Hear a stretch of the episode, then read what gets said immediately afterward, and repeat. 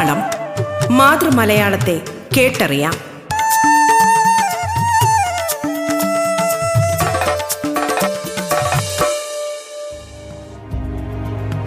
നമസ്കാരം പ്രിയ ശ്രോതാക്കളെ. മലയാള ഭാഷയെ ആഴത്തിൽ അറിയാനുള്ള അവസരമൊരുക്കുകയാണ് റേഡിയോ കേരളയുടെ മലയാളം എന്ന ഈ പരിപാടി. മലയാളത്തിന്റെ ഇന്നത്തെ അധ്യായത്തിൽ അതിഥിയായി എത്തിയിരിക്കുന്നത് കേരള സർവകലാശാല centre for visual and performing arts director doctor Raja വാര്യരാണ് നാടക സാഹിത്യ സംബന്ധമായ സൈദ്ധാന്തികവും സർഗാത്മകവുമായ മുപ്പതോളം പുസ്തകങ്ങൾ രചിച്ചിട്ടുണ്ട്. കേരളത്തിലെ തിയേറ്ററും കാവാലം നാടകങ്ങളും എന്ന കൃതിക്ക് രണ്ടായിരത്തി എട്ടിലെ കേരള സംഗീത നാടക അക്കാദമിയുടെ പുരസ്കാരം ലഭിച്ചിരുന്നു. ഗിരീഷ് കർണാട് ദേശീയ പുരസ്കാരം ഉൾപ്പെടെ നിരവധി പുരസ്കാരങ്ങൾ ലഭിച്ചിട്ടുണ്ട്. ഇത്തവണത്തെ കേന്ദ്ര സാഹിത്യ അക്കാദമി അവാർഡ് ജേതാവ് ഓംചേരി എൻ എൻ പിള്ളയുടെ നാടകങ്ങളെക്കുറിച്ച് സംസാരിക്കുകയാണ് മലയാളത്തിന്റെ ഇന്നത്തെ അധ്യായത്തിൽ ഡോക്ടർ രാജ വാര്യർ. മലയാളത്തിലേക്ക് സ്വാഗതം.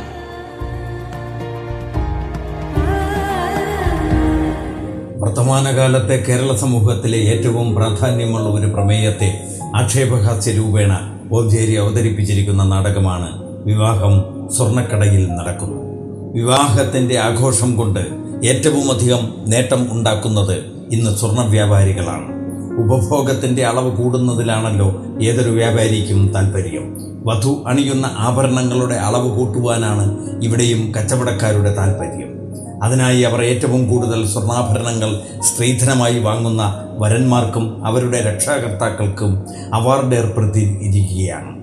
സ്വന്തം മകളോട് വാത്സല്യമുള്ളവർ സ്വർണം കൊടുത്ത് ബോധ്യപ്പെടുത്തുവിൻ എന്നാണ് സ്വർണ വ്യാപാരി ഫെഡറേഷന്റെ ടാഗിലൈൻ വിവാഹത്തെ സംബന്ധിച്ച മൂല്യസങ്കല്പങ്ങൾ തകർന്നടിയുന്നതിന്റെ ഹാസ്യാവിഷ്കാരമാണ് ഈ നാടകം. വിവാഹം സ്വർഗത്തിൽ നടക്കുന്നു എന്നതാണ് വിശുദ്ധ സങ്കല്പം. ആ പവിത്ര സങ്കല്പത്തിന് വർത്തമാനകാലത്ത് സംഭവിച്ച അപജയത്തെയാണ് നാടകകൃത്ത് ഇവിടെ ഇതിലൂടെ അനാവരണം ചെയ്യുന്നത്. പ്രധാന പ്രമേയത്തോടൊപ്പം അഭ്യസ്ത വിദ്യരുടെ തൊഴിലില്ലായ്മ പ്രശ്നവും ഇവിടെ ചർച്ച ചെയ്യുന്നുണ്ട്. ഒരു ചെറുകഥയുടെയോ നാടകത്തിന്റെയോ പൊതുസവിശേഷതകളിൽ പെടാത്ത പ്രത്യക്ഷ തലത്തിൽ അവയോട് ചേർത്ത് വെച്ചുള്ള അവയോട് ചേർത്ത് വെച്ച് കാണാൻ പ്രയാസകരമായ എന്നാൽ തികച്ചും തിയേട്രിക്കൽ ആയ രചനാകൗശലം കുടികൊള്ളുന്ന ഓഞ്ചേരി നാടകമാണ് പ്രഥമാംഗം. അന്ധമായ അധികാരം ധാർമ്മികതയുടെയും സത്യത്തിന്റെയും അതിർവരമ്പുകൾ ഭേദിക്കുന്ന സ്വഭാവ പ്രക്രിയകളോടുള്ള സ്വഭാവ സ്വാഭാവിക പ്രക്രിയയോടുള്ള രചയിതാവിന്റെ കലാപരമായ പ്രതികരണമാണിത്. ഒട്ടേറെ വ്യാഖ്യാന സാധ്യതകൾ തുറന്നു വച്ചിരിക്കുന്ന ഒന്നാണിത്. അരങ്ങിൽ അവതരിപ്പിക്കേണ്ട നാടകത്തിന്റെ ആദിരൂപമാണ് രചിതകൃതി എന്ന നിലയിൽ ഈ സർഗസൃഷ്ടിക്ക് സംവിധായക പ്രക്രിയയിലൂടെ ഒട്ടേറെ അവതരണ സാധ്യതകളാണുള്ളത്. ധാർമ്മികമായി അധപ്പതിച്ച എതിരാളികൾ എത്ര തന്നെ ശക്തരായാലും ജനരോഷത്തിന് മുന്നിൽ ഇന്നല്ലെങ്കിൽ നാളെ അടിയറവ് പറയേണ്ടി വരും എന്ന സന്ദേശമാണ് പ്രഥമാംഗം നാടകം നൽകുന്നത്. വ്യാഖ്യാന സാധ്യതകളുടെ ആകാശവിശാലതകൾ വിധാനിക്കുന്ന ഈ നാടകം അരങ്ങിൽ വ്യത്യസ്ത കാഴ്ചകൾക്ക് വഴിയൊരുക്കുമെന്നതിൽ സംശയമില്ല. കാലികമായ പ്രത്യേകതകൾ വരഞ്ഞിടുന്ന നാടകമാണ് ജീവിത നാടകത്തിൽ നിന്ന്. കേരളത്തിൽ സ്വാഭാവികമായി നിലനിന്നിരുന്ന ജന്മികുടിയാൻ തൊഴിലാളി മുതലാളി ബന്ധങ്ങളുടെ പശ്ചാത്തലത്തിലാണ് പ്രമേയം അവതരിപ്പിച്ചിരിക്കുന്നത്. ആയിരത്തി തൊള്ളായിരത്തി അൻപത് അറുപത് കാലമാണ് നാടക കാലഘട്ടം. ആത്മകഥാ പരാമർശ രൂപേണ രചിക്കപ്പെട്ടിരിക്കുന്ന ഇതിലെ മുഖ്യ കഥാപാത്രങ്ങൾ നാടകകൃത്തും കൊച്ചിക്കൽ ബാലകൃഷ്ണൻ തമ്പിയുമാണ്. തന്റെ വിദ്യാർത്ഥി ജീവിതകാലത്ത് നടന്ന ഒരു സംഭവമാണ് ഓംചേരി എൻ എൻ പിള്ള നാടക പ്രമേയത്തിന് സ്വീകരിച്ചിരിക്കുന്നത്. തെക്കൻ തിരുവിതാംകൂറിലെ നായർ ജീവിത പരിസരമാണ് ഇതിന്റെ പശ്ചാത്തലം. പഴയകാലത്തെ ഒരു പ്രത്യേക കാലഘട്ടത്തിലെ അമേറ്റർ നാടകങ്ങളുടെ സ്വഭാവ പ്രത്യേകതകൾ ഈ നാടകത്തിൽ തിരിച്ചറിയാം. ലളിതവും സാധാരണവുമായ ഒരു ജീവിത സന്ദർഭത്തെയാണ് തികച്ചും നാടകീയമായി ജീവിത നാടകത്തിൽ നിന്ന് എന്ന കൃതിയിൽ ആവിഷ്കരിച്ചിരിക്കുന്നത്. പ്രേമവും പ്രേമഭംഗവും മുഖ്യപ്രമേയമായി വരുന്ന വംചേരി നാടകമാണ് തകർന്ന തമ്പുരു. വിവാഹത്തിലെത്തിച്ചേരാത്ത വഞ്ചന നിറഞ്ഞ പ്രേമബന്ധമാണ് ഇതിലൂടെ അവതരിപ്പിക്കുന്നത്. തികച്ചും യാഥാർത്ഥ്യത്തിൽ അധിഷ്ഠിതമായ ഒന്നാണിത് എന്ന് പറയുക വയ്യ. പരീക്ഷണോന്മുഖമായ ഒരു നാടകകാരന്റെ പരീക്ഷണത്വര ചെറിയ തോതിലെങ്കിലും തിരിച്ചറിയാൻ സാധിക്കും.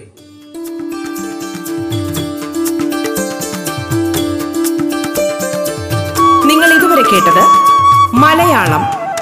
മാതൃമലയാളത്തെ കേട്ടറിയാം.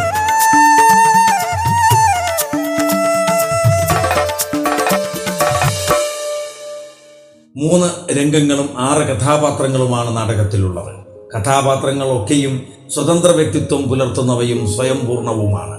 മാധവിയമ്മ വാസന്തി സുമതി ശ്രീകാന്തൻ കുട്ടൻപിള്ള ഗോവിന്ദൻ നായർ എന്നിവരാണ് കഥാപാത്രങ്ങൾ. നായിക കഥാപാത്രമായ വാസന്തിയുടെ തകർന്നു തകർന്നു പോകുമായിരുന്ന ജീവിതം സുമതിയുടെ ബുദ്ധിപൂർവമായ ഇടപെടൽ കൊണ്ടാണ് പൂർവസ്ഥിതിയിലാകുന്നത് ആത്മവിശ്വാസമോ വ്യക്തിത്വമോ സ്വത്വമോ തിരിച്ചറിവോ ഒന്നുമില്ലാത്ത പുരുഷന്റെ നേർക്കുള്ള ഒരു പ്രതിഷേധ കുറിപ്പായി നാടകം നിലകൊള്ളുന്നു. മനുഷ്യ ജീവിതത്തിന്റെ അർത്ഥാന്തരങ്ങളും ജീവിത മൂല്യങ്ങളും അന്വേഷിക്കുന്നവർക്ക് ഈ നാടകം ഒരു പരിധിവരെ ആശ്വാസമരുളും. നാം ഉൾപ്പെടുന്ന സമൂഹത്തിൽ സമുദായക്കാരാണ് ഭൂരിപക്ഷമെന്നും പച്ചയായ മനുഷ്യർ അല്പം ചിലർ മാത്രം ഉൾപ്പെടുന്ന ന്യൂനപക്ഷമാണെന്നും തിരിച്ചറിയിക്കുന്ന നാടകമാണ് ഓംചേരിയുടെ കുറെ സമുദായക്കാരും അല്പം ചില മനുഷ്യരും.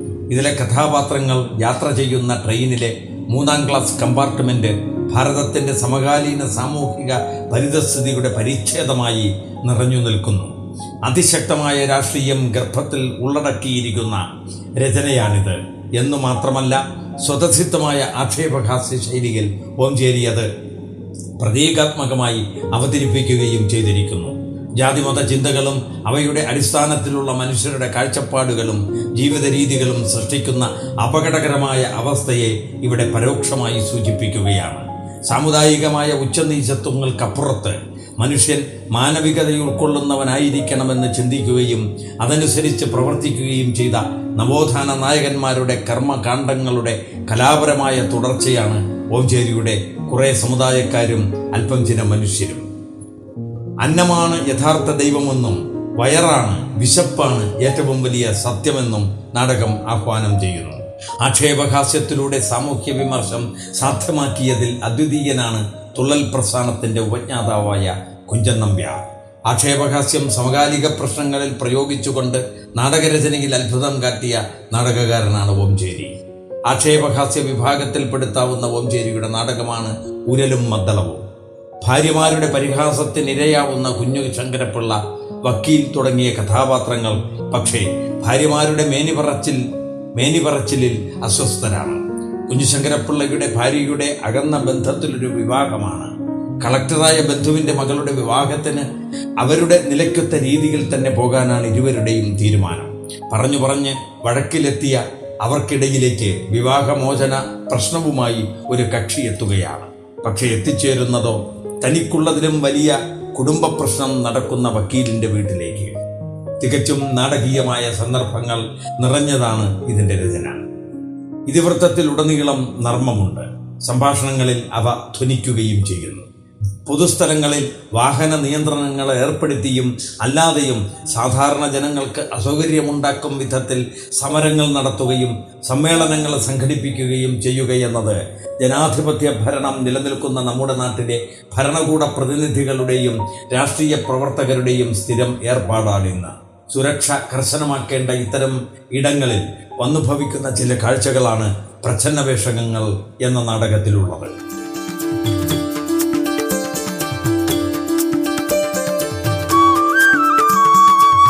മലയാളം മാതൃമലയാളത്തെ കേട്ടറിയാം. മലയാളം ഇടവേളയ്ക്ക് ശേഷം തുടരും.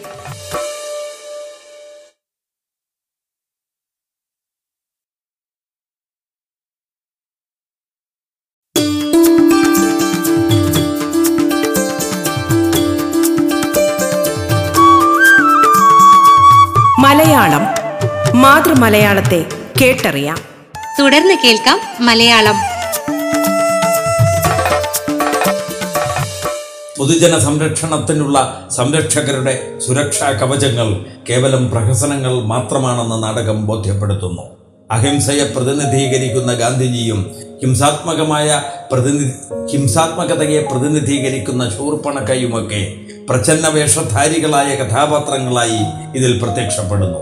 സാധാരണ നാടകങ്ങളിൽ നിന്നും വ്യത്യസ്തമായി പ്രേക്ഷകരെ കൂടി കഥാപാത്രങ്ങളാക്കി തീർക്കുന്ന രീതിയും ഇവിടെ സ്വീകരിച്ചിരിക്കുന്നു.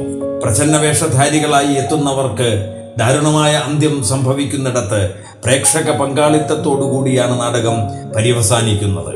അനുവാദമില്ലാതെ അഭിനയിക്കരുത് എന്ന എഴുത്തുകാരന്റെ ഒരു താക്കീതും ഒപ്പമുണ്ട്. ജനാധിപത്യ ഭരണകൂടത്തിൽ ഭരിക്കുന്നവർ മാത്രമാണ് സുരക്ഷിതരെന്ന ആശങ്കപ്പെടുത്തുന്ന ഓർമ്മപ്പെടുത്തൽ കൂടി നാടകം മുന്നോട്ട് വയ്ക്കുന്നു. അധികാരത്തിന്റെ രാഷ്ട്രീയത്തിൽ പൊളിച്ചെടുത്ത് നടത്തുകയാണ് ഇതിലൂടെ ചെയ്തിരിക്കുന്നത്. വിശുദ്ധ ബൈബിളിനെ ആധാരമാക്കി ഒട്ടേറെ നാടകങ്ങൾ ഓഞ്ചേരി രചിച്ചിട്ടുണ്ട്. ബൈബിളിൽ നിന്നും ഇതിവൃത്തം സ്വീകരിച്ച് മലയാളത്തിലുണ്ടായിട്ടുള്ള ആദ്യ നാടകം കണ്ടത്തിൽ വർഗീസ് മാപ്പിളയുടെ എബ്രായി കുട്ടിയാണ് അതിനുശേഷം ബൈബിളിനെ അടിസ്ഥാനമാക്കി ഇത്രയധികം നാടകങ്ങൾ മറ്റൊരു മലയാള രചയിതാക്കളും രചിച്ചിട്ടില്ല എന്ന് കരുതുന്നതിൽ തെറ്റില്ല. യേശുവും ഞാനും ഓംചേരിയുടെ ഒരു ഏകാംഗ നാടകമാണ്. നടനും സൂത്രധാരനും കഥപറച്ചിലുകാരനുമായ ഒരു മധ്യവയസ്കനിലൂടെയാണ് ഈ നാടകം പുരോഗമിക്കുന്നത്. കേരളത്തിന്റെ തനതു കലാരൂപമായ ചാക്യാർകൂത്തിലെ ചാക്യാരെ അനുസ്മരിപ്പിക്കും ഇതിലെ സൂത്രധാര കഥാപാത്രം. നമുക്ക് സുപരിചി നമുക്ക് സുപരിചിതമായ ഒരു അഭിനവ ഫ്യൂഡൽ ഗ്രാമത്തിലേക്ക് നസറേത്തിലെ ദാവീദിന്റെ പുത്രൻ യേശു കടന്നു വരികയാണ്. തൂവള്ള വസ്ത്രം ധരിച്ച തേജോരൂപിയായ യേശുനാഥന്റെ മുന്നിൽ പ്രാർത്ഥനകൾ അർച്ചിക്കുന്ന തേങ്ങിക്കരഞ്ഞു പോകുന്ന സ്തുതിഗീതങ്ങൾ ആലപിക്കുന്ന മറ്റു സർവതും മറന്നു പോകുന്ന ഗ്രാമീണ ജനത. എന്നാൽ യേശുവിനെ പോലും അവരിൽ നിന്നും അകറ്റി തന്റെ കുടുംബസ്വത്വമാക്കി മാറ്റുകയാണ് ഏകാധിപതിയായ നാട്ടുപ്രമാണി മുതലാളി. നിങ്ങൾ എന്റെ ഏരിയയിലേക്ക് വരുവിൻ. ഞാൻ നിങ്ങളെ ആശ്വസിപ്പിക്കാം എന്ന് പറയുന്ന യേശുവിലൂടെ രചയിതാവ് മറ്റൊരു ഗതിയിലേക്ക് നാടകത്തെ നയിക്കുന്നു. നിസ്വാർത്ഥമായ നന്മയാണ് ശരിയെന്ന് യേശുവിന്റെ കഥ പറച്ചിലിലൂടെ നാടകം ഉദ്ഘോഷിക്കുന്നു. സത്യത്തിനും നീതിക്കും വേണ്ടി നാം പ്രവർത്തിച്ചാൽ കുരിശിൽ കയറേണ്ടി വരുമെന്നും കുരിശിൽ കയറുവാനുള്ള സന്നദ്ധതയാണ് യേശുവിലൂടെ നാം നേടേണ്ടതെന്നും ഇതിലൂടെ വിളംബരം ചെയ്യുന്നു. ഹാസ്യം സ്ഥായി ഭാവമുള്ള ഹാസ്യരസത്തിന് പ്രാമുഖ്യമുള്ള ഓഞ്ചേരിയുടെ നാടകമാണ് ഭാഷാപ്രശ്നം. ബാഹ്യതലത്തിൽ നിരീക്ഷിക്കുമ്പോൾ കേവലം ഒരു തമാശ കഥയായി തോന്നിയേക്കാവുന്ന ഈ രചന നമ്മുടെ നാട് നേരിടുന്ന വളരെ ഗൗരവമാർന്ന പ്രശ്നങ്ങളെയാണ് പ്രതിനിധാനം ചെയ്യുന്നത്. നാനാത്വത്തിൽ ഏകത്വം എന്നതാണ് ഭാരതത്തിന്റെ ആപ്തവാക്യമെങ്കിലും ഭാഷാപരമായ വൈവിധ്യം ഈ ഏകതയ്ക്ക് സൃഷ്ടിക്കുന്ന പ്രശ്നങ്ങൾ ചെറുതല്ല എന്നതിനെയും പൊതുവായ ഒരു ഭാഷ ഇന്നും നമുക്കില്ല എന്നതിന്റെ ഭവിഷ്യത്തിനെയും നാടകം ഉദ്ബോധിപ്പിക്കുന്നു. ഭാഷയുടെ ലാളിത്യവും നർമ്മമധുരമായ സംഭാഷണങ്ങളും സ്വാഭാവികത പുലർത്തുന്ന കഥാപാത്രങ്ങളും ചിന്തോദ്ദീപകമായ പ്രമേയവും ഭാഷാപ്രശ്നം നാടകത്തെ ചേതോഹരമാക്കുന്നു മലയാളത്തിലും ഇംഗ്ലീഷിലും ഹിന്ദിയിലുമാണ് ഇതിലെ സംഭാഷണങ്ങൾ. അതുകൊണ്ട് തന്നെ ഇതിനെ മലയാള നാടകം എന്നതിലുപരി ഒരു മൾട്ടി മൾട്ടിലിംഗ്വൽ കൃതിയായി പരിഗണിക്കാവുന്നതാണ്. മലയാള ചെറുകഥാ മേഖലയിൽ എന്നും തിളങ്ങി നിൽക്കുന്ന ദീപ്ത ചൈതന്യമാണ് കരൂർ നീലകണ്ഠപിള്ള. അദ്ദേഹത്തിന്റെ ചേതോഹരമായ ചെറുകഥകളിൽ ശ്രദ്ധേയമായ ഒന്നാണ് ഉതുപ്പാന്റെ കിണർ ഈ കഥയെ അനുസ്മരിപ്പിക്കുന്ന അഥവാ ഇതുമായി സാത്മ്യം പുലർത്തുന്ന വംശേരിയുടെ നാടകമാണ് ഉതുപ്പാന്റെ ചായക്കട സമൂഹത്തെ ഏറെ പരിഗണിക്കുന്നവനും അതിരറ്റ് സ്നേഹിക്കുന്നവനുമാണ് ഉതുപ്പാൻ. സാമ്പത്തിക ലാഭം കൊയ്യുക എന്നതിനുപരി ജീവിച്ചു പോകാനുള്ള ഒരു തൊഴിൽ മാർഗം മാത്രമാണ് ഉതുപ്പാന ചായക്കട. കട്ടവനെ കണ്ടില്ലെങ്കിൽ കണ്ടവനെ പിടിക്കുകയെന്ന നാട്ടുമൊഴിയെ അനുസ്മരിപ്പിക്കും ഈ നാടകം. കേന്ദ്ര കഥാപാത്രമായ ഉതുപ്പാന്റെ തിരോധാനവും അതുമായി ബന്ധപ്പെട്ട സംഭവ വികാസങ്ങളുമാണ് ഈ ആക്ഷേപഹാസ്യ നാടകത്തിന്റെ പ്രമേയം. ഒരു കുറ്റാന്വേഷണത്തിന്റെ എല്ലാ ഘടകങ്ങളും ഇതിൽ സമ്മേളിച്ചിരിക്കുന്നു. ഉതുപ്പാന്റെ ചായക്കടയിലും പരിസര പ്രദേശങ്ങളിലുമായി ഒരു രംഗത്തിൽ നാടകം പൂർത്തീകരിക്കുന്നു.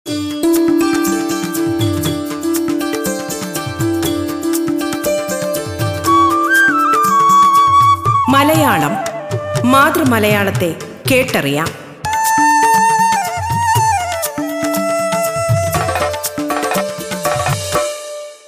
ക്ലാവർ ഇസ്പേഡ് ഡയമണ്ട് എന്നീ പേരുകളിൽ അറിയപ്പെടുന്ന രാഷ്ട്രീയ പ്രവർത്തകർ തൊഴിലാളി യുവാവ് വായനശാല സെക്രട്ടറി പോലീസുകാരൻ പാരലൽ കോളേജ് അധ്യാപകൻ പുന്നവേലി ചാക്കോ വലിയ വീട്ടിൽ രാമൻപിള്ള വൃദ്ധൻ തുടങ്ങിയവരാണ് കഥാപാത്രങ്ങൾ.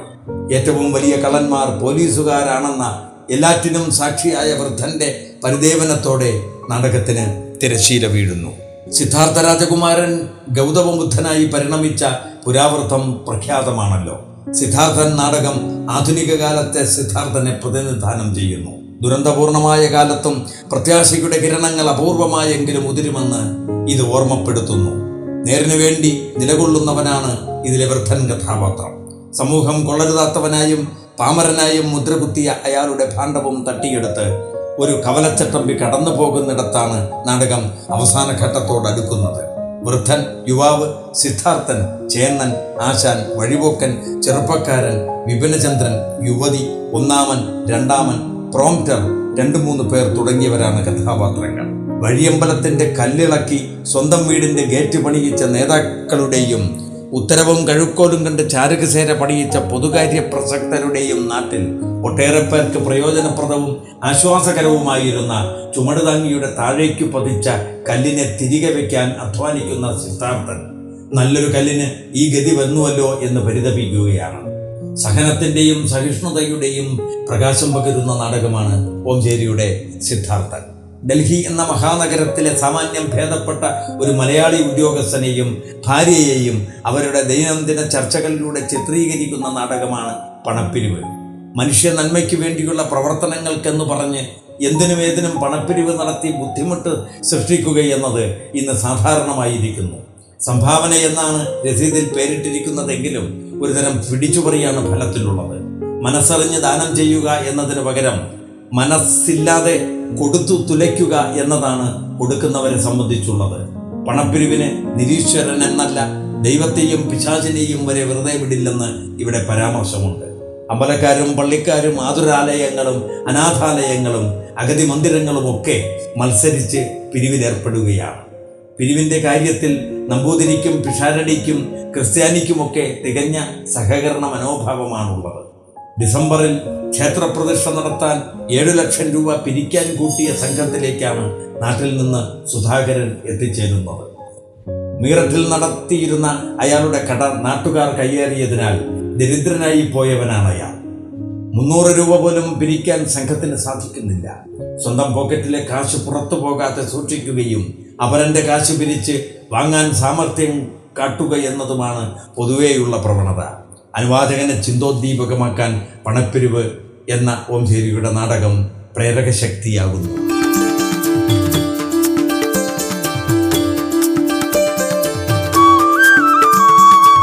മലയാളം മാതൃമലയാളത്തെ കേട്ടറിയാം.